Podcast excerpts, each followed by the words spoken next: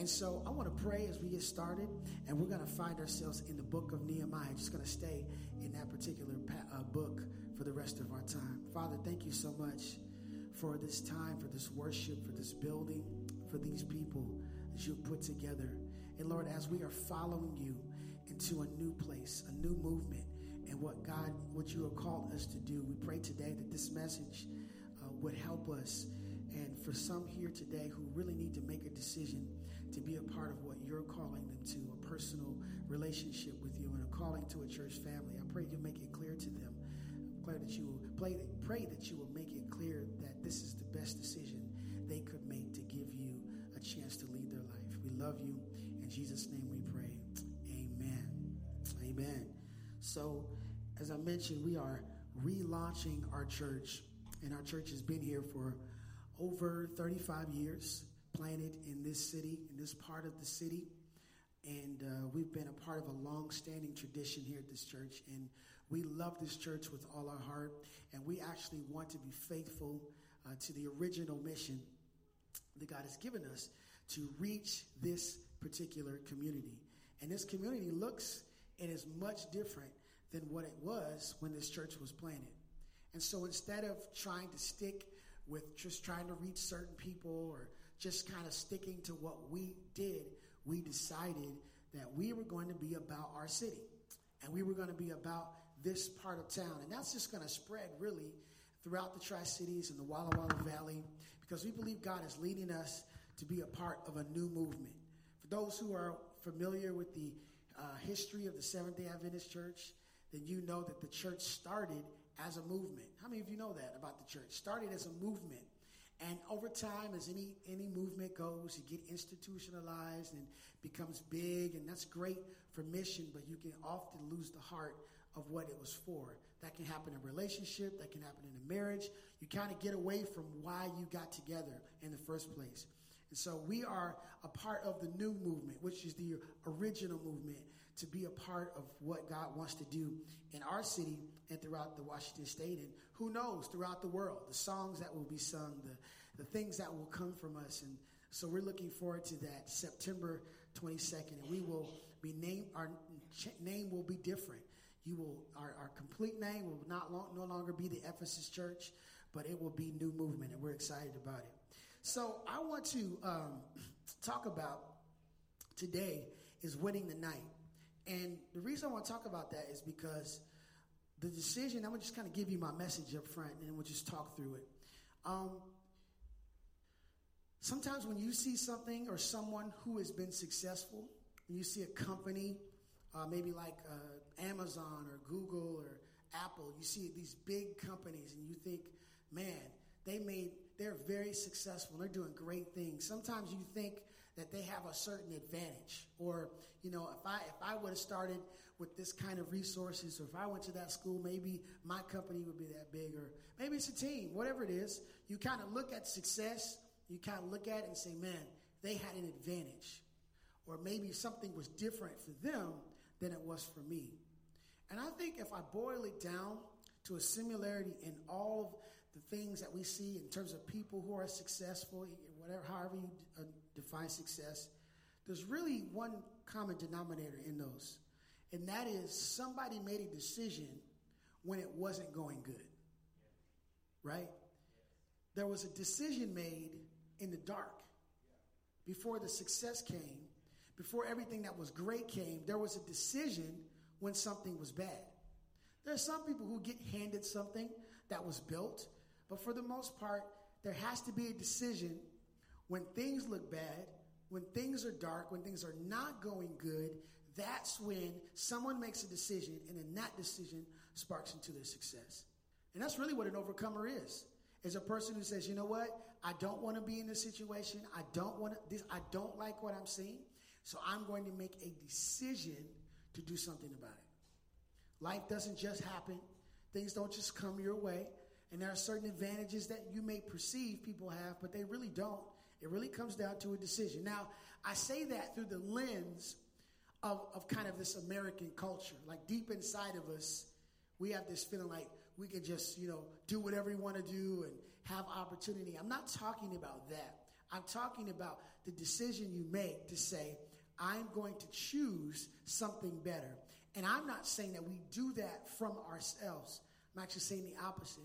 I'm saying we finally surrender and say, God, I want you to be the leader. God, I want you to be in charge. I want to hear what you have to say, and I'm going to follow according to that. And so that's what I want to talk about win the night. And I thought about something I thought was pretty, pretty funny, and that was um, I thought about uh, growing up uh, as a kid to a single mom, and kind of in those ages of about 10 to 13, um, I could only go outside at night.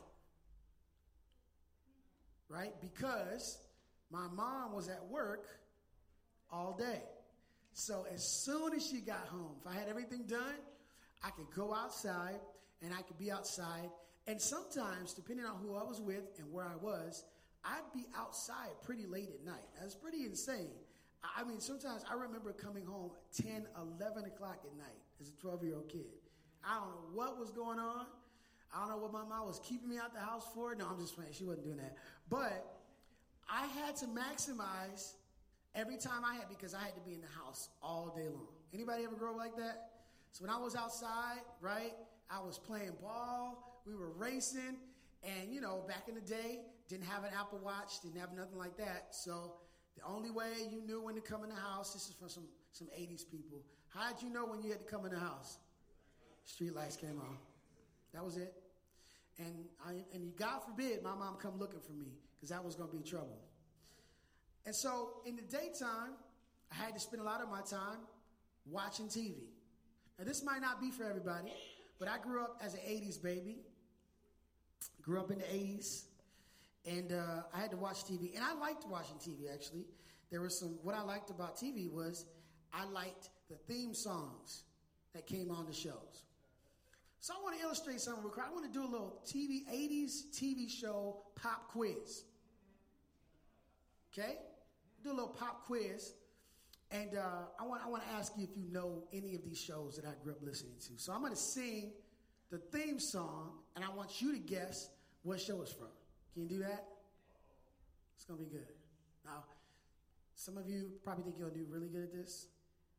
Maybe? Okay. I know she'll be good at this because I probably sing 80 songs all the time, especially TV shows. All right, here we go. Here's the first one. Tell me what this is. Show me that smile again. Oh man, somebody hit the hit the part. Don't waste another minute. Who is that? What's the show? Come on. Growing Pains. That's Growing Pains. Okay. What will we do, baby, without us? What will we do, baby? Oh, come on. What's that one? 80s babies? Come on. Nobody? That's family ties. Come on, y'all. Okay, we, we, we'll work on this. We'll work on this. This is not 70s. This is 80s. Trust me. Now the world won't move. Peter just one drum. That's an easy one. What's that? Different strokes. You, you know what? Y'all need to get Hulu, okay? Y'all need to go back and watch this stuff. I'm serious. Okay, what's this one? Just some good old boys. Never meaning no harm. How come y'all know that show? I'm just saying. Racial tension. No, I'm just teasing. Um, I like Dukes of Hazzard. It had nothing to do with Daisy, okay? I was too young for that. My dream car is a General Lee, by the way. I do want a General Lee for my dream car. Thank you for being a friend. All right, see, my kids know that one. All right. What about? that's too easy. That's too easy. Uh, okay, here's the other one. What about this one? Say we're moving on up. If you don't know that and you black, I'm taking your black card. That was church when that came on. You thought you was at church when that came on. So I got one more. Um, what was the last one I wanted to do? Oh, uh, oh, I was going to give you a hard one because I didn't think you you'd know that. Oh, this is easy. Everybody should know this one. Making the way in the world today takes everything you got. Come on. Cheers. That's easy. Okay, y'all do that. Well, there was a show that when I was a kid um, that I loved. And it was kind of an odd show. And I think I should have a picture of it. I loved the show in the heat of the night. And the heat of the night. I love that. Did you ever seen this show? Now, this show was actually a series that was created from a very uh, a, a, movie that was an epic movie, and it was actually from the movie In the Heat of the Night, starred by my favorite actor, the same actor that was in the movie, uh, as, as, you see right there, but my favorite actor in the world was Sidney Poitier. Sidney Poitier was my favorite actor as a kid and, and still now. And so the movie In the Heat of the Night, there's a picture of that for you. Uh, 1967 film. Now, what was interesting about Sidney Poitier was two, there was two things he did that was very interesting. So one was, uh, he was the first, uh, this, he was a part of the first interracial kiss on film film called Guess Who's Coming to Her. Ah, I'm an old school movie buff. Um, and so in this movie, he played a police officer and was investigating this crime. And uh, if you go to this next picture, there was this is a part of the scene that was called the slap heard all across the world. Now, in this scene, he comes up to question this kind of older, you know, racist person, and he's questioning him. And this person doesn't like the questions. He's very dignified in his response, and he pushes too many buttons. And this, and he's with the presence of another officer, and this man backhand Sidney Poitier, slap. Now, without hesitation, right? Without even thinking about it, Sidney Poitier slaps him right back. Wow. And let me tell you something. This was shocking. Okay? This was groundbreakingly shocking. And I'm going to tell you a couple reasons why, but I got one main point why. And that's because this was 1967. Now, how many of you lived in 1967? Go ahead, be just be okay. Don't be ashamed of that. How many of you were living in an age of consciousness in 1967? Najan was living in 1967. Um, there was a lot going on in 1967. And, and the world was experiencing a sense of darkness. And one of my heroes lived in 1967, and that was the Reverend Dr. Martin Luther King Jr. And in 1967 was a very pivotal moment for his uh, leadership because he had just announced earlier that year that he was not in support of the Vietnam War. How many of you remember that? Now, we see Martin Luther King on the poster and we see all that stuff, but many of us who did not live during that time and do not have this kind of romance story of him know that Martin, Dr. Martin Luther King Jr. was under major opposition in 1967. Speaking out against the war was almost treason because Lyndon Johnson the president at the time was the one who helped, you know, sign the Civil Rights Act. But he was going against him and was vocal about not him not seeking reelection. So all of the allies that he had working in the civil rights movement had now abandoned him because he was against the Vietnam War. People told him stuff about, why don't you just stick with civil rights? If anybody knows who Dr. King was about, he wasn't just about civil rights. He was about equality for all people. And so this struggle for him was in very, very dark days. And historians and biographies would tell you how depressed he was and how irritable he was and how the stress of this movement was beginning to hurt him. Because you do know that Dr. King was a part of leading a movement. Yeah. And all of us know, well, maybe not all of us, Yes, we do. I take that back. All of us, even especially currently, have seen a movement. Most recently, Me Too movement, right? Black Lives Matter movement. And we see what people feel like enough is enough, and I want to bring resistance. So in this book, I am reading for for class. Um, I was it was interesting how this popped out to me in preparation for this. Had some interesting quotes talking about Dr. King during this time. I want to show you some quotes from the book that are very interesting, and I don't think I can read it from here, but I have to come down a little bit. Okay. In reflection of his leadership during 1967, it says to Dr. King about him uh, that there is nothing to be afraid of if you believe and know that the cause for which you stand is right. Let that soak in for a second. Because there are some things in your life, right, that you are the change agent for. You are the leader of that movement. Some of you are the first person in your family to ever go to college. Some of you are the first person in your family to have a healthy marriage or whatever it is. And there's something that you're leading. Maybe you're, you're saying, I don't want alcohol or, or drugs as a part of my family. I want something different. And so all of us may be on a case or a cause where we're, we're leading something or we're changing the trajectory of what we're, of what's important to us. So if you're going to do that and you know it's right, there's no reason for you to be afraid. Isn't it interesting how a man that stood for peace and a man that stood for justice, that was educated, brilliant, could just take a brick upside his head and keep going? I mean, that's the Christ essence of, of him in the sense that Jesus was the same uh, as really the ultimate example of this, of someone who is standing for the cause of the redemption of, of humanity and says, Here's my life, I lay it down for this cause. It's nothing to be afraid of, though. Here's another uh, quote Whenever you set out to build a temple, you must face the fact that there is a tension at the heart of the universe between good and evil. I thought that was interesting because it's not a Christian book. But there's a sense of tension between what's good and what's evil, what's wrong and what's right. And we experience that in our everyday life. Every single day, we got to decide are we going to overcome or are we going to let it go? Right?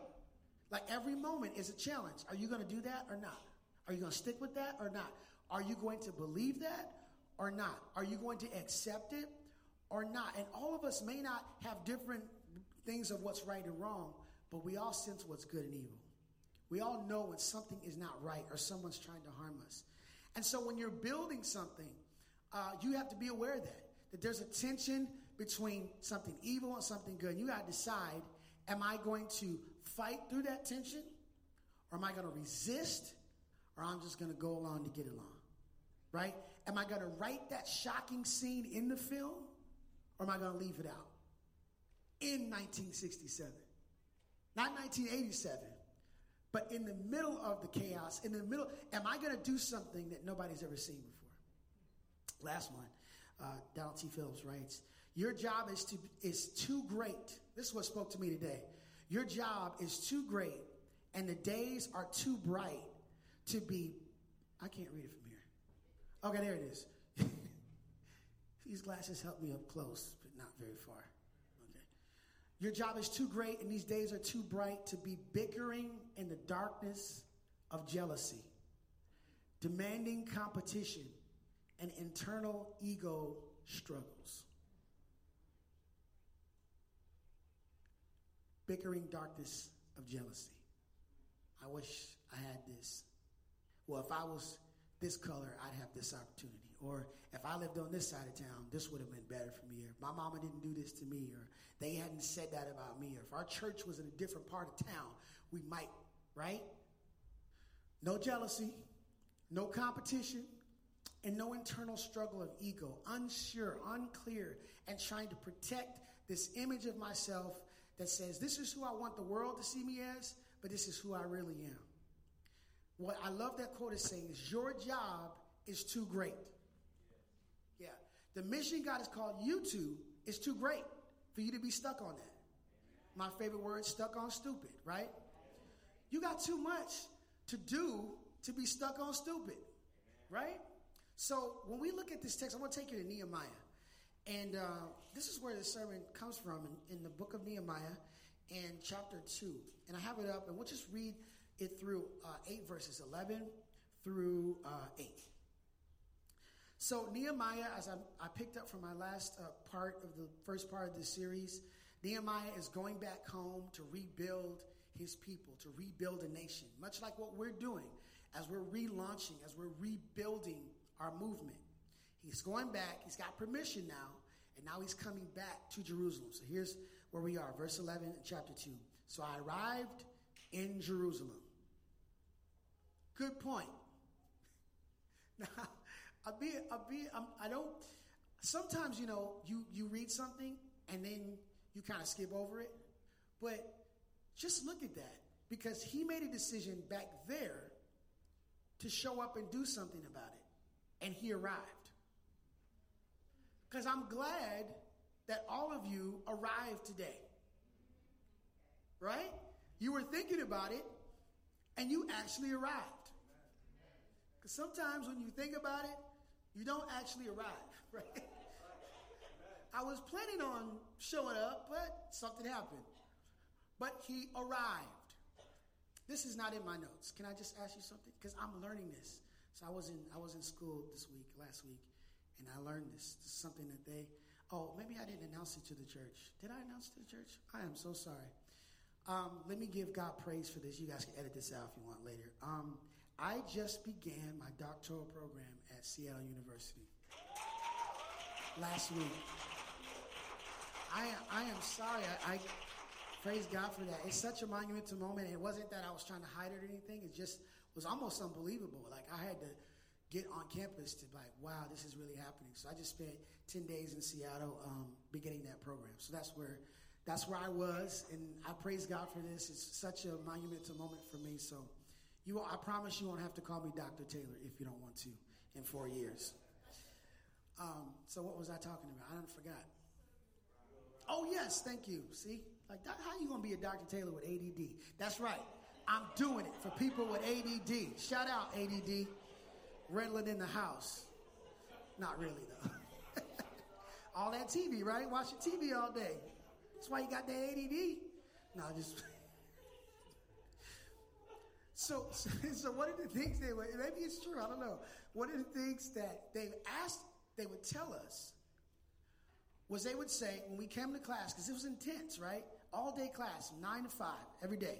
So they, they would say, allow yourself to arrive here.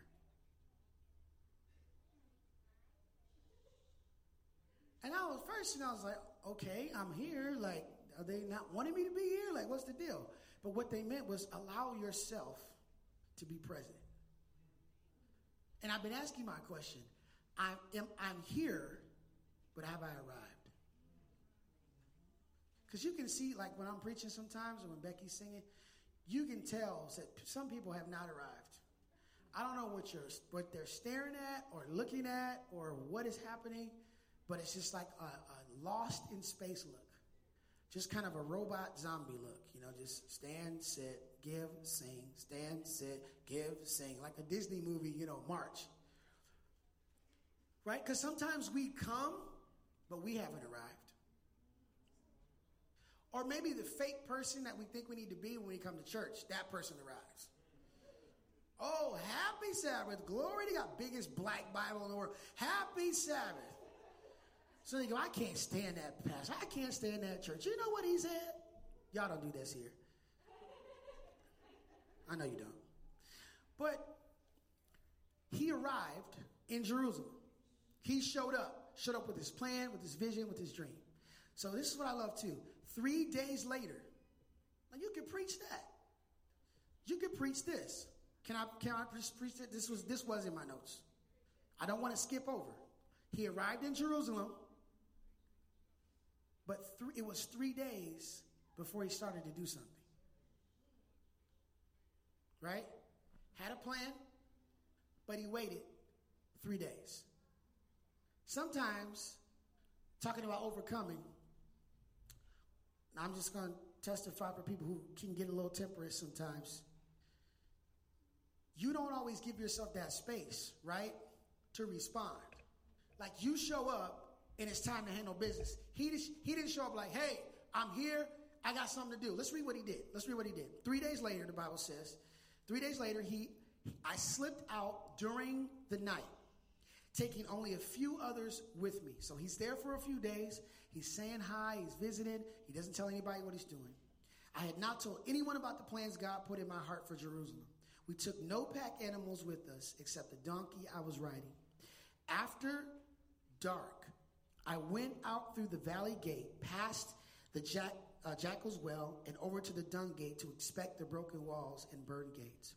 Then I went to the fountain gate and to the king's pool, but my donkey couldn't get through the rubble. So though it was still dark, I went to the Kidron Valley instead, inspecting the wall before I turned back and entered again to the valley gate. The city officials did not know I had been out there or what I was doing, for I had not yet said anything to anyone about my plans. I had not yet spoken to the Jewish leaders, the priests, the nobles, the officials, or anyone in the administration. But now I said to them, You know very well what trouble we're in. Jerusalem lies in ruins, and its gates have been destroyed by fire. Let's rebuild the wall of Jerusalem and end this disgrace. Then I told them about how the gracious hand of God had been on me and about my conversation with the king. They replied at once, Yes, let's rebuild the wall. So they began doing the good work. Did you see what happened there? Did you see the emphasis I put there? When he gets there, he hangs out for a while, and then he says, when it was, verse, verse 12 was, during the what? Night, I slipped out. And over and over again, this is detail He's always reminding us it was at night, it was dark. He said, I hit an obstacle, my donkey couldn't get through, but it was dark. It was night. I went out at night. I waited three days when I got there, but then I went out at night. Now, here's, here's, a, here's a question for some of you engineers in the, in the room. If you're going to expect uh, malfunction in a wall why would you go at night? Does that make sense, engineers? You want to go in the daytime, right? Who's going, hey man, can you fix my car? Yeah, I change your oil, drop it off about 12 o'clock at night. I'm going to work on it. How you going to change my oil in the dark? Just drop it off, I said. Right? Nobody does that in the dark. Hey, could you give me a hair? Could you do my hair? Oh, sure. You want some color? Yeah. Okay. Turn off the light. Click. You be like, ah. No, you're not coloring my hair in the dark. It's to look good, girl. No, it won't. Why, why, why at night? So he slips out at night. He does his surveying at night. He does his work at night. Is anybody aware, at least spiritually, that we're living in the night? Right? Socially, politically, everything. We're kind of in the dark. Even spiritually, it's kind of nighttime. And now, as believers, we believe in the second coming of Jesus, and Jesus is going to come and he's going to fix it after a while, and it's going to be this great getting up morning and all that church stuff. But what happens between that day and now? Do we just prepare ourselves to just be ready, and then when he comes, we're good? Or, or is there some work to do in the night? Is there some work that needs to be done in rebuilding? when everything doesn't look good. And that's really the heart of what this relaunch is. Is that we have seen that we are in trouble. And I'm not talking about we. I'm talking about we. You know the big we? The community that's now, in other words, everybody who's we is everybody who's not me. And so we have decided as a church that it's not good enough for us to come here, sing, hear some preaching, and go home. We're not satisfied. I mean, you're a beautiful people, but we're tired of looking at you. You know what I'm saying by that, right?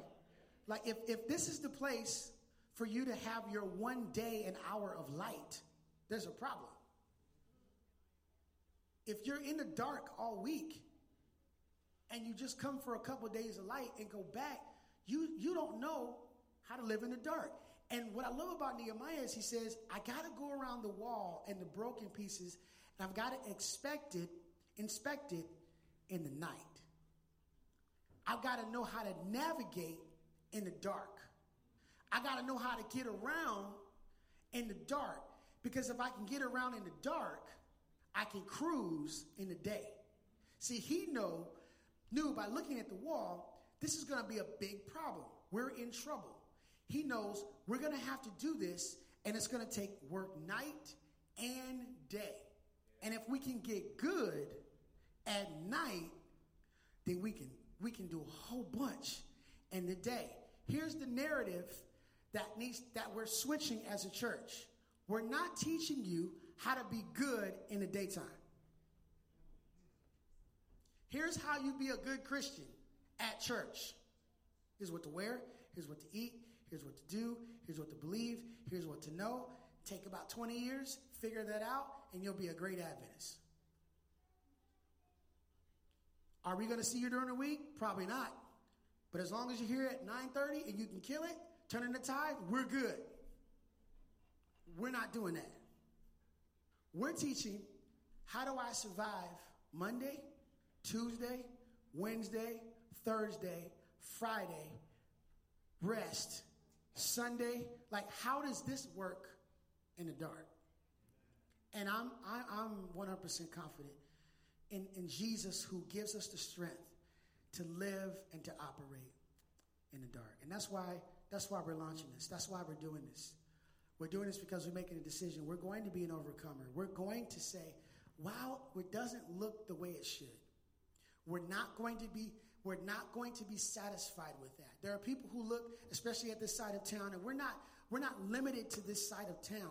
But this side of town is just something that we're drawn to because we were born here, but also the fact that when people look at this side of town, people aren't looking and seeing it from the eyes of a lot of promise. Right? It's not like, oh, I can't wait to move to the east side. That that's not that's not in people's minds and hearts. But we're here. And what about the people that are here? And what about the people in our lives who need somewhere that they can go to be refreshed, to be to be equipped on how to live in the dark? So I want to give you three short things, and I'm gonna ask Keith to come and he plays these pretty pads. And anytime there's like music in the background, you just sound really deep and really spiritual. No, I'm just playing, but it does help. But it also helps you know that I'm about to be done preaching, which is good for people who aren't used to church. They need to know, okay, is he going to be done now? Because it's already like 2.10. I thought it was going to be not done in an hour. So I'm going to finish right now. I'm going to give you some, some things to think about. And I want you to think about it because as a church, uh, we're trying to win the night, right? Where we're trying to grow it do it with wh- whoever we have and whatever. We're not going to wait for some perfect season, for some magical person to walk in the door and solve all our problems. We have everything we need. And we're going to leave this house and prepare it for people who need to have refuge and need to have peace and need to experience Sabbath and need to have joy and need to know that they can overcome. And so if they can know they overcome, guess where it starts? It starts with you overcoming.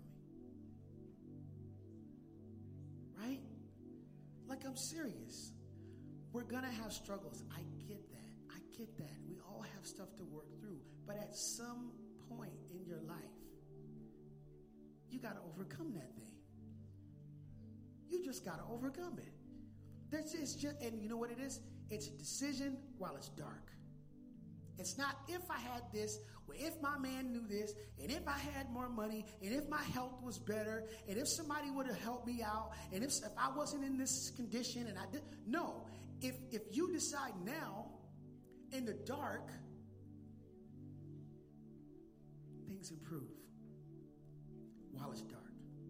Because when we wait for the light, then it's like, oh, we did it ourselves. I'm, I'm just dissatisfied. I'm not satisfied Okay, here's the thing. You got to choose, right? It's your choice. It's your choice. But at some point, if if and I'm not I'm not saying this, well, I'm just going to say it. At some point, if you're peeing in the bed and you're old enough to wash your own sheets, you're going to wash your own sheets. Like, if you want to lay in all that pee and stuff, then go ahead. You want to be nasty and smell like pee? Pee on yourself. You wash, do it. You, but you washing your clothes, and you, and you know what I'm saying? You're to sleep on that yellow mattress, and I ain't buying you another mattress till you learn how to get up and go to the bathroom or stop drinking water before you go to bed, whatever it is. But at some point, like, a grown man in diapers ain't gonna work. Now I understand that there's some people we're all in different walks of our faith, but but you've got to catch the sense of if I've got a connection and I've got a way to get to God, man, like I don't want to keep that to myself. You just got to overcome. You got to just forgive. You got to just move on. You got to just say, I'm in this and I'm in it. Here's something I learned from the from the passage. She put it up there. Here's what I love about it. People don't always need to know what you're doing. That's what he did. He said, I ain't bringing everybody with me on this. Here's the thing not everybody is going to be able to be a part of us right now. Not everybody's going to be able to do this part. They're going to have to step back and say, uh, I'm going to wait until it gets to a certain point. Then I'll come back. And that's fine. That's okay. Not everybody's going to be a part of this early season, right? That's okay. But you know what I love? Uh, you know, growing up in the hood, you can get a sense of when somebody's going to fight. Anybody kind of got that sixth sense? And one of those things that somebody would say when they get ready to fight is, I'm done talking, right? You ever hear anybody say that? You're like, oh, shoot, now they about to fight. I'm done talking about it. I, I love that uh, because I, I hear it in our leadership team. It's kind of this, we're done talking about this, right? Like, we don't need any more meetings. We don't, let's do it. Like, when are we going to do it? Let's do it. We doing it right? So some people don't, you know, have to know what you're doing. Just love them. Just be a part of their life. You know, we don't have to tell everybody, well, we're going to do that. We're just going to do it. And if it's just a few of us, we got it. We got everything we need. Here's another thing I learned from it. Um, I love at the end of that passage you read, said that he sold the vision, he told them, and then the Bible said that they begun to do the good work. I think that's what we're focusing on. First of all, we're going to begin.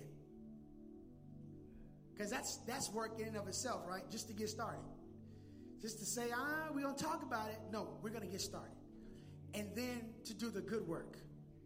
Not the work that's not going to lead to anything, but the work that's going to lead to what God wants to lead to. So I just want to encourage you. This is what I'm trying to do.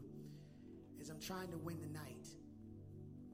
We're trying to navigate through this. And as a church, you hear us talking about going to growth track. You're talking about joining the team and being a part of the launch team. And, and I'm grateful for some of you, man. You are you are just going all in. Like, like I gotta pick on Charles. Like Charles is making me nervous. Charles calls me every day, man. He's like, hey, do you have this for me? I'm like, dang, I better get this done. Like Charles is on it. And he's he's taken something and he loves it and he's embraced it and he's running with it. And there's other people who are calling, Pastor, we need this. And they're running for him. I'm surprised. I'm seeing stuff happen. I'm like, you know what? Praise God. We see the vision. Let's get started. Let's do it. Let's win. And I'm encouraged. So I'm praying for some of you who still need a little help to get on the train, right? Still need a little bit of a push to get on. And maybe you need a little time, and that's fine. But this is the time for us to work. It's not going to be September 22nd and all of a sudden everything's going to be all good, right? We start now. We pray now. We give now. We work now. We pray now. We serve now. And we are becoming what we want to become in the dark. Because one of these days, you're not going to find a parking space. Somebody, come on, give me a high five. Who, can I get a high five on that? For real, for real. For real, for real. Like one days, you ain't to be able to sit in your favorite seat. In fact, next week, you have a challenge. Don't sit in the same seat you sit in next week. Sit in another seat. Get used to being in another seat. And then one week you might have to stand because you got to get used to standing the whole time because you're to be serving and not sitting. So one day you won't have any place to, to park. One day this is going to be like the youth chapel. One day uh, you'll have a campus pastor here. And we'll have three or four campuses. One day it'll be crazy in here. You know why? Because we decided in the dark. We decided to win the night. So I want to pray for somebody today. Maybe it's you. Maybe we just bow our heads, close our eyes, just say, God, I need to overcome. I need to make it through. Sometimes the night keeps coming back to you, the same thing you need to forgive, or the same person you need to, to let go of, and God keeps bringing it back to you, and He says, "You know what? Just give me give me permission to lead on this, and I'll help you overcome." Because we can't overcome in our own strength. We can't do anything in our own strength. We need Jesus to overcome. And the good news is that God wants you to overcome. He wants more for you you really want for yourself. So I want to pray today. I want to pray for someone. And I want to pray strength into them. I want to pray courage. I want to pray life into them. I want to pray everything that they need to let them believe that you want them to be an overcomer. So let's pray. Father God, I just pray today. Pray for every person under the sound of my voice that strength comfort would come into their heart now, that they would know that God, you want more for them. They were made for more. You want them to live in overflow. You want them to be a part of this movement, a movement that says, God is for us. No one can be against us. And I pray today for healing. I pray today for forgiveness. I pray today that you would just lift and change the hearts of your people so they might know that you've chosen person in this room is important to the mission. And Lord, we're grateful for the chances that you give us, for the love that you give us. You don't give up on us. God, give us the strength to not give up on ourselves. So today we celebrate. Celebrate what you're doing in our life, what you're doing in our church, what you're doing with our people. We pray that you'll give us hope and strength. For those who today maybe be making the decision to let you lead for the first time, I pray that they will accept gift of salvation that you offer and the Spirit of God that you offer to go alongside of them. And even now, they would begin to walk in the newness of life, and they would find that this might be the place for them to live out their days in the earth. We love you. We thank you. In Jesus' name, amen. Hey, if we're winners, are we going to win tonight? Can we just celebrate? Praise God. Yes, amen. Church